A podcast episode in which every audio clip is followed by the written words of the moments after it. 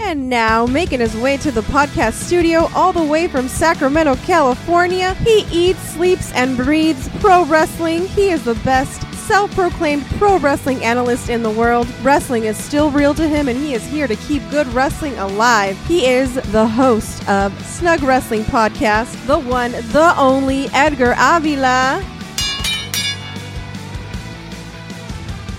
So many questions that I have after watching this Grand Slam episode of AEW Dynamite. What happened to Moxley? What happened to the rules of wrestling? How many belts can you fit in one show? And what is so grand about this episode of Dynamite? What's going on, folks? Welcome back again to Snug Wrestling with me. My name is Edgar, and today we're going to be talking about AEW Dynamite, the Grand Slam, September 20th episode. A new international champion was crowned, and a new Ring of Honor champion was also crowned here on this episode. And we'll be going over all of those details. But first, news time. Let's get into some news, shall we?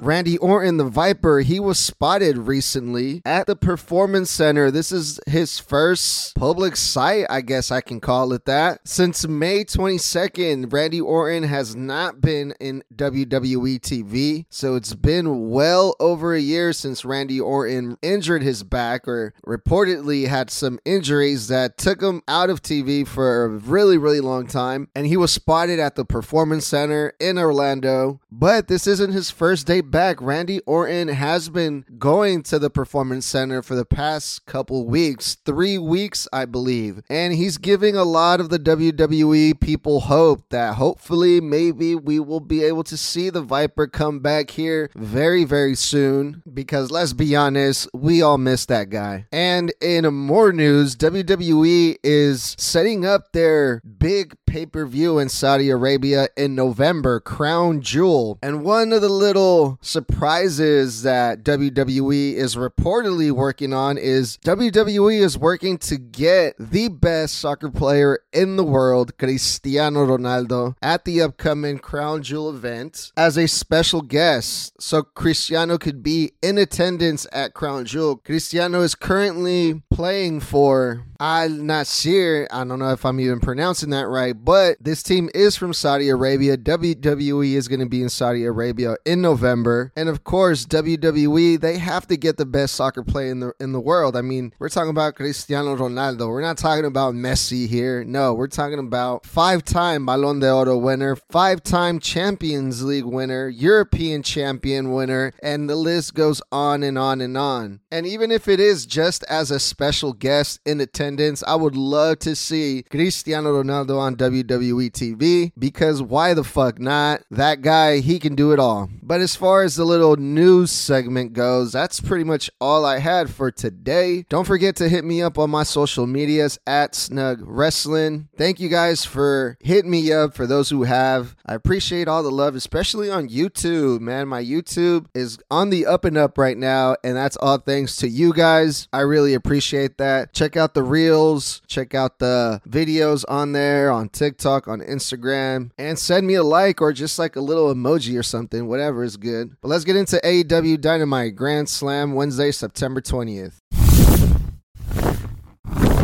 The opening match was Claudio versus Eddie Kingston, title versus title. And let's count them, okay? Let's see. Let's play a game. Let's take a shot every single time we see a title belt on this show, okay? So this match, it starts off with a 1 2, and right as soon as the match starts, they go outside of the ring already. Eddie Kingston, he's trying to do some type of karate chops. I like Eddie Kingston. He's a good promo. He keeps it real. But just because you're some type of champion in Japan, that doesn't make you a karate expert. Eddie Kingston, he was doing a lot of the goofy chops, and thank God Claudio didn't sell them because if he did, I was probably going to break my TV. And then they do another one too. And I'm going to sound like a hater. People are always online saying, Edgar, why do you always complain all the time? Why? Well, because I can. And listen, this was a terrible wrestling match, but it was a really good slobber knocker eh, or, or a fight or a war or whatever you want to call it. This was not anywhere near a good technical match or anywhere near a good wrestling match with sequences and wrestling moves. This was just I hit you, you hit me, I'll slap you, you slap me. We'll exchange some forearms, some uppercuts, and that was pretty much it. Eddie Kingston ended up beating Claudio and becomes the new Ring of Honor world champion, which would make a lot more sense because if Claudio were to beat Eddie Kingston, Claudio would become the new Japan, whatever title that is in over there. And I don't think Claudio is able to go to New Japan right now, at least contractually. So it would make a lot more sense that Eddie Kingston stays with that belt here in Ring of Honor. So we'll be seeing Eddie Kingston in Ring of Honor a lot more and vice versa. And then Roderick Strong, he's laying in a hospital bed. Poor Roderick Strong. And he's looking for his best friend, Adam. Adam. And then Adam Cole shows up and he's only there for a little bit because he has to leave for MJF's match. So Adam Cole can be there for his other friend, MJF. Of course, that doesn't sit well with Roderick Strong, but this segment is just is just the best. It's just lovely. It's hilarious. Christian Cage, he has an interview, and Christian Cage is bored of Darby Allin and he wants to move on and challenge Darby Allin to a handicap, nope, to a three way versus Christian Cage and Luchasaurus. And this is belt number three. Drink up, people. We got a long day of drinking three shots right now. The first two belts were, of course, Eddie Kingston's New Japan and Claudio's Ring of Honor, but now it's Eddie's Ring of Honor. So Eddie has two belts, and we see the TNT Championship. That's the third belt. So you guys owe three shots. But it looks like we're going to be getting Luchasaurus versus Christian versus Darby Allin here for the TNT Championship. If this is a three way, it's really going to be a handicap. And knowing Darby Allin, I'm pretty sure he's going to accept this no matter how absurd the stipulation is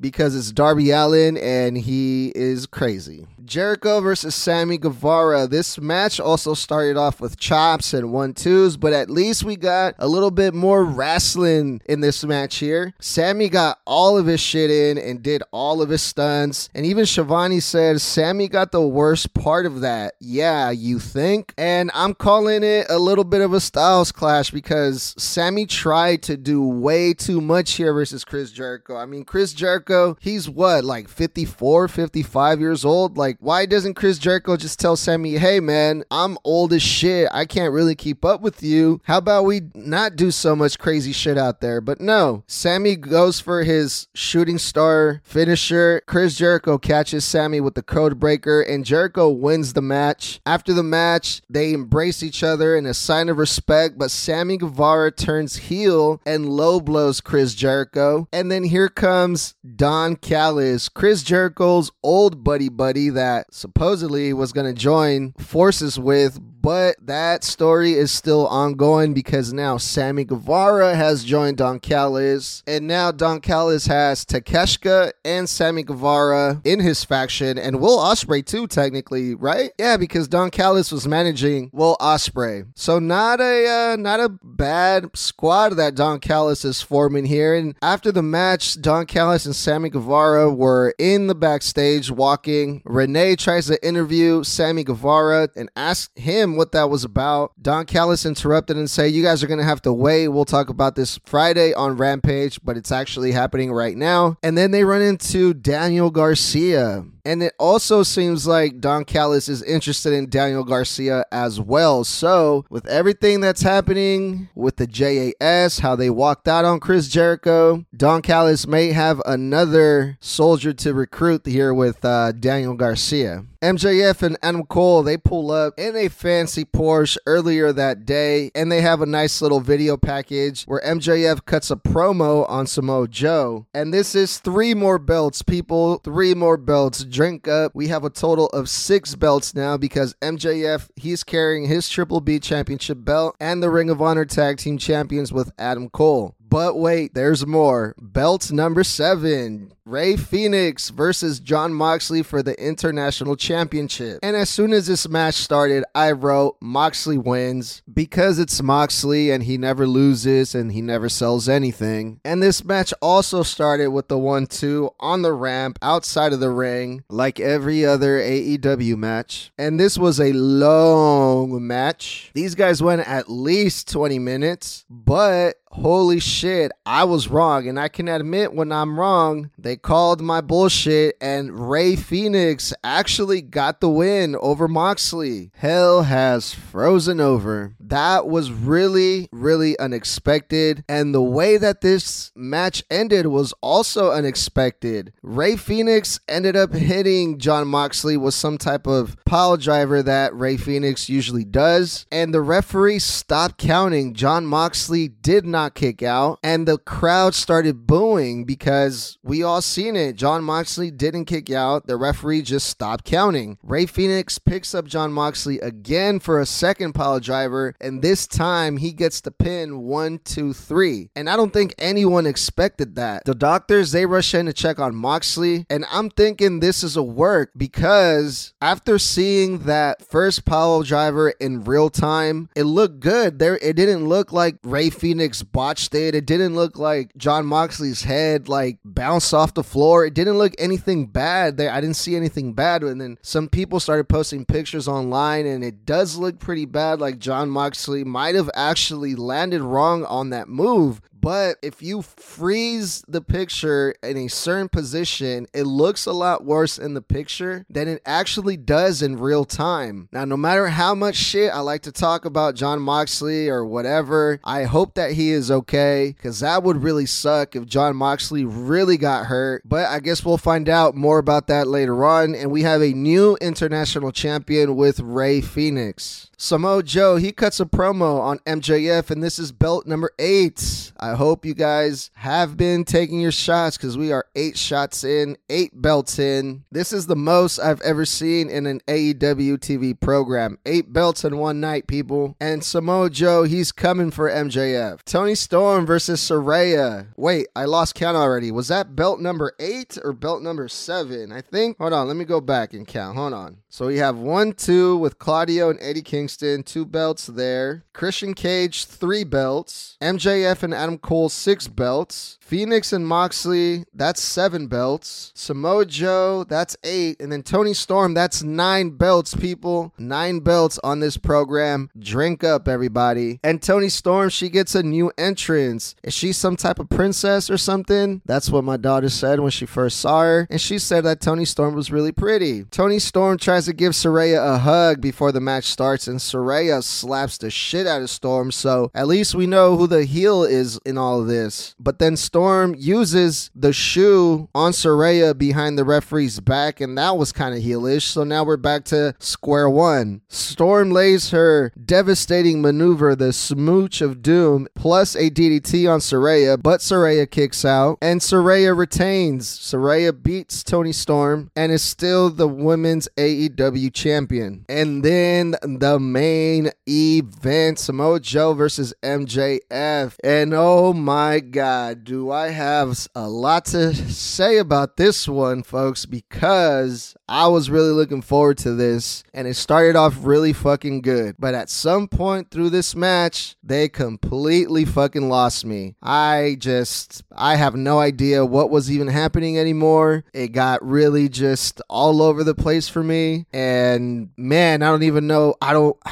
I don't think I've ever said, man, I don't like an MJF match. But towards the end of it, I kind of didn't like it. And here's why. Let me explain. So before the match started, Samoa Joe, he did his original NXT entrance with the security guards, where the same one that MJF did, the, the same one that he was in that told this whole story. And the security guards that were walking with Joe were holding out their arms the same way like MJF did back seven years ago. And it was a nice touch. It was cute. It was funny. The match started. Samoa Joe was all over MJF. MJF tries to fight from underneath, but Joe cuts him off every single time. And Joe starts working on MJF's neck. And up until this point, I'm thinking, fuck, this match is fucking good. Samoa Joe rips off MJF's New York shirt that MJF was wearing, and the crowd starts booing. MJF hulks up because you don't disrespect my city like that. You don't disrespect the people of New York like that. And the crowd gets behind MJF. MJF sets up for his kangaroo kick, and the place fucking blows. And I'm thinking, wow, this is great. MJF goes for a suicide dive, and Joe cuts him off again. And then hits MJF with an AA or an FU or whatever you want to call it on the apron. And then Samoa Joe gets a table. And I just thought that it was just going to be I'm going to get the table, but I'm not actually going to do it. I'm just going to get the table to get the cheap pop from the crowd because that's what they like. That's what they want to see. But I'm not actually going to use it because then I will get disqualified. But no, Samoa Joe puts MJF through that table and no DQ, no nothing. Where's the bell? And then Samoa Joe starts destroying the ringside. He rips off the padding for the floor, exposing the concrete floor, and then hits MJF with the pile driver on the floor. And at this point, we've already seen a ton of pile drivers in this show with Rey Fenix and their finish, and Toni Storm also did a few of them. So this pile driver, it eh, didn't really stand out as much. There was really no shock value here anything because we've seen a thousand of these already. That could have also been a disqualification, but that wasn't a disqualification. And then Excalibur says Joe can become the champion via forfeit. And I'm thinking, how? Why? Since when? Is this a no DQ match? Like, like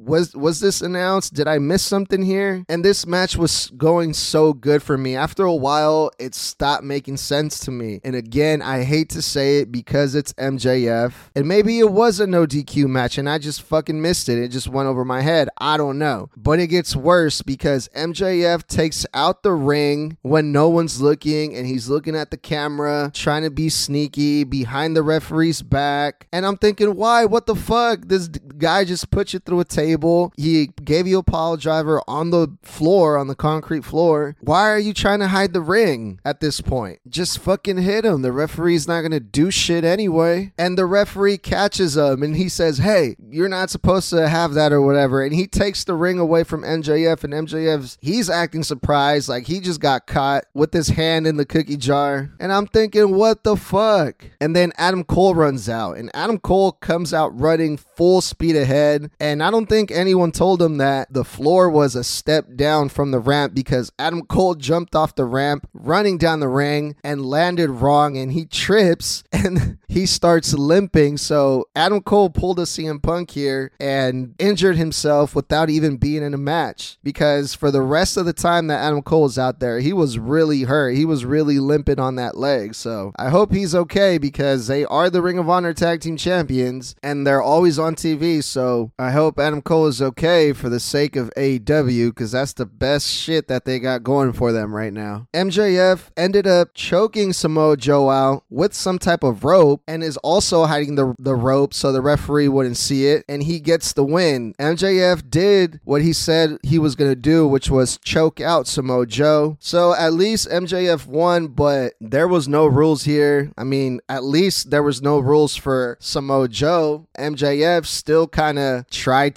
play by the rules, but was kind of cheating behind the referee's back. But after a while, like the referee wasn't going to call anything anyway, so just fuck it. Who cares? So it was a really, really crazy match. It was all over the place, but at least MJF won. And after all of that, Samoa Joe and MJF they shake hands, and then MJF and Adam Cole celebrate. But man, what a crazy, crazy Grand Slam. I don't know how else to describe it. There's also going to be a Grand Slam Rampage, which is going to be a two hour rampage. And I don't know, I might have to uh, tune into that one because I'm kind of curious to see what Sammy has to say about all this and how that's going to go into play. I believe there's going to be number one contenders match for the Ring of Honor Tag Team Champions as well. But we'll see. We'll see how I'm feeling that day. Hell, I might even look up the results tonight. I don't know. Until then, hit me up at Snug Wrestling. Thank you guys for listening, and we'll talk soon.